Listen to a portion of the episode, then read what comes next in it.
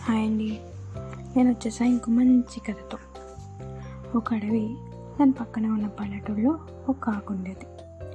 అది అక్కడ మిగతా కాకులన్నిటితో కలిసి అప్పుడప్పుడు అడవిలో మొత్తం తిరిగి వచ్చేది.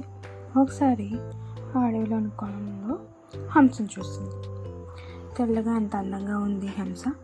నేనంత సంతోషంగా మరే పక్షి ఉండదేమో. నేను ఉన్నాను ఎందుకు అనుకునేది. ఓసారి హంస దగ్గరికి వెళ్ళి ఆ మాటే అన్నది. నేను అలానే అనుకున్నా గర్వపడ్డా ఎన్ని రోజులు. కానీ చిలకను చూశాక నా అభిప్రాయం మార్చుకున్నా. ఎరుపు ఆకుపచ్చ రంగులో ఎంత బాగుంటుందో కదా చిలక? అంది హంస. అప్పుడు కాకి చిలక దగ్గరికి వెళ్ళి హంస అన్న మాటలను చెప్పింది. అవును హంస చెప్పినట్లు నా రంగులన్నీ చూసి ఎంతో సంతోషంగా ఉండేదాన్ని. కానీ ఒకసారి నేను నెమలిని చూశాను. అందం అంటే దాందే కదా అనిపించింది. నాకు రెండు రెక్కలే ఉన్నాయి కానీ నెమలికి ఎన్నో రంగులు ఉన్నాయి అంత చిలక కాస్త అసూయగా.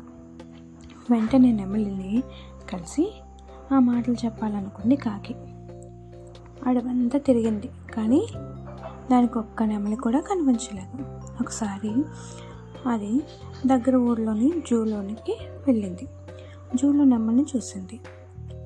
దాని వద్దకెళ్ళి పక్షులన్నిట్లో అందమంటే నీదే. మనుషులందరికీ నువ్వంటే ఎంత ఇష్టమో అంటూ పొగడ్తల్లో వంచెత్తింది హంసని. కాకి చెప్పిందంతా విన్న నెమలి దీనంగా మొహం పెట్టి నా అందం వల్లే ఇక్కడ బందీ అయ్యాను.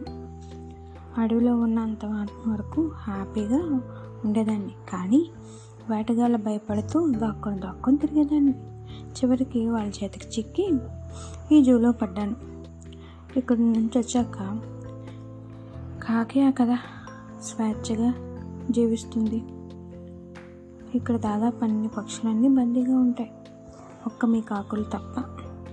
నేనే కాకినైతే ఎంత హ్యాపీగా స్వేచ్ఛగా తిరిగేదాన్ని అని అంది నెమలి.